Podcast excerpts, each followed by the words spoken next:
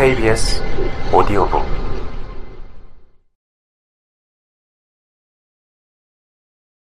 랑드리는 누군가가 어깨를 두드려서 조금 귀찮아하며 뒤돌아보니 파데트였고 그 뒤에 메뚜기 자네가 다리를 절룩거리며 따라오고 있었다.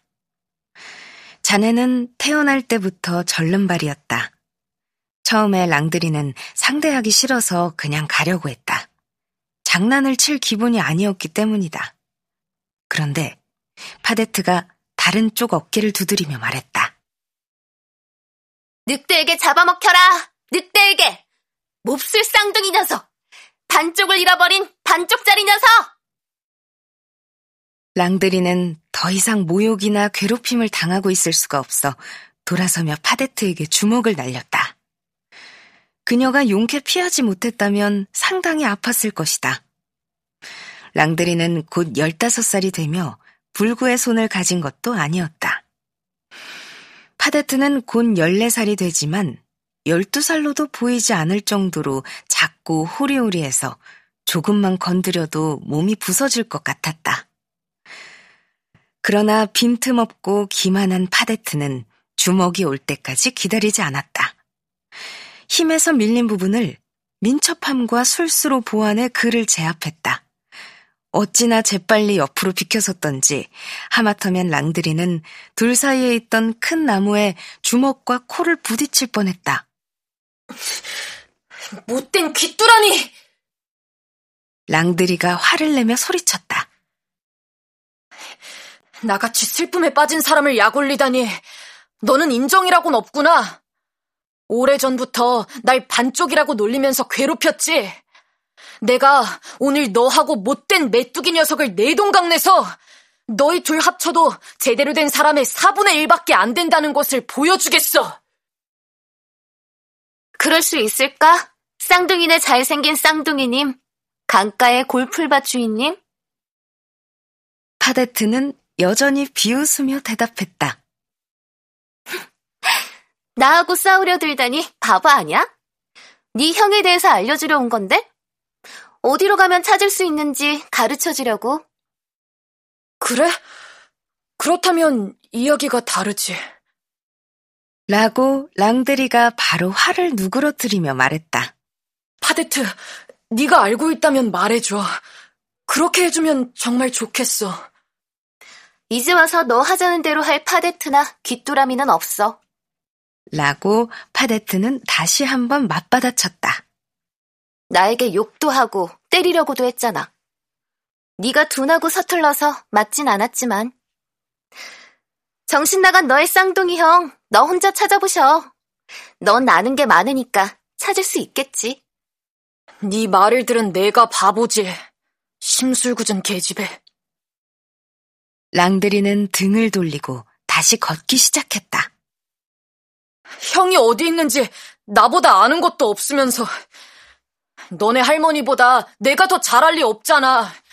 내 할머니도 늙은 거짓말쟁이의 별거 아니잖아. 그러나 파데트는 자신의 제투성이 치마에 매달려 간신히 쫓아오던 메뚜기의 손을 잡아 끌며 랑드리를 뒤쫓아왔고 계속 비웃으면서 자기가 없으면 쌍둥이 형은 찾을 수 없을 것이라고 말했다. 랑드리는 파데트를 쫓아버릴 수가 없었다. 파데 할머니나 파데트가 마법을 부리거나 강가에 도깨비불을 시켜서 실빈을 찾는 것을 방해할지도 모른다는 생각이 들어서 골풀밭 밖으로 발길을 돌려 집으로 돌아갈 결심을 했다. 파데트는 목초지에 울타리까지 따라왔다. 랑드리가 울타리를 넘어가자 그녀는 까치처럼 울타리 위에 걸터 앉아 외쳤다. 그럼 잘 가. 얼굴만 잘생긴 냉정한 쌍둥이. 형을 버려두고 가다니. 아무리 기다려도 저녁을 먹으러 오진 않을걸? 오늘 못 보면 내일도 못 보는 거야. 지금 있는 곳에서 돌처럼 움직이지 않고 있으니까. 게다가 폭풍우도 오고 있어. 오늘 밤에 나무가 몇 그루나 강에 빠지겠지? 실비네는 강물에 떠내려 가겠지. 네가 다시는 못 찾을 만큼 멀리.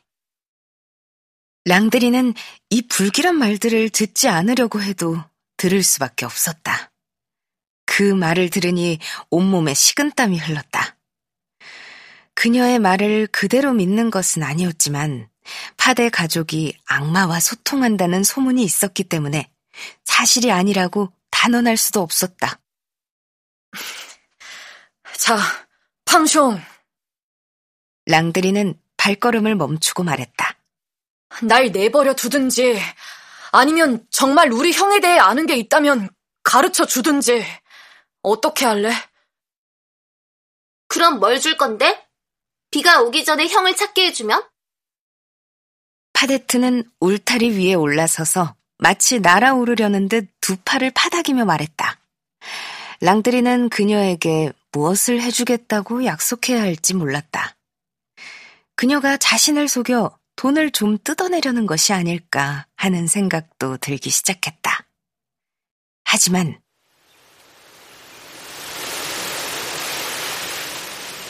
나무들이 바람에 흔들리고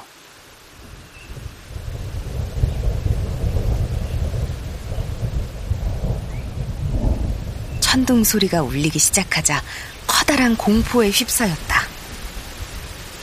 폭풍우를 무서워해서가 아니라 폭풍우가 너무 갑자기 시작되어서 초자연적인 현상처럼 보였기 때문이었다. 랑드리는 너무 고통스러웠기 때문에 폭풍우가 강가의 나무들 뒤로 다가왔다는 것을 못 보았고, 두 시간이나 계곡 밑바닥에 있었고, 위로 올라올 때까지 하늘을 쳐다보지 못했던 것이다. 사실, 파데트가 알려줄 때까지 폭풍우가 온다는 것을 알아차리지 못했다. 마침 그 순간 그녀의 치마가 바람에 휘날렸다. 그녀가 늘 헐겁게 메고 다니는 머리 두건에서 검고 더러운 머리카락이 삐져나와 한쪽 귀를 덮더니 갈기처럼 바람에 뻗쳐올랐다. 메뚜기는 휘몰아치는 바람에 모자를 날려버렸다. 랑드리도 날아갈 뻔한 모자를 간신히 붙잡았다. 하늘은 순식간에 캄캄해졌다. 울타리 위에 서 있던 파데트는 평소보다 두 배는 크게 보였다. 랑드리는 겁이 났던 것이다.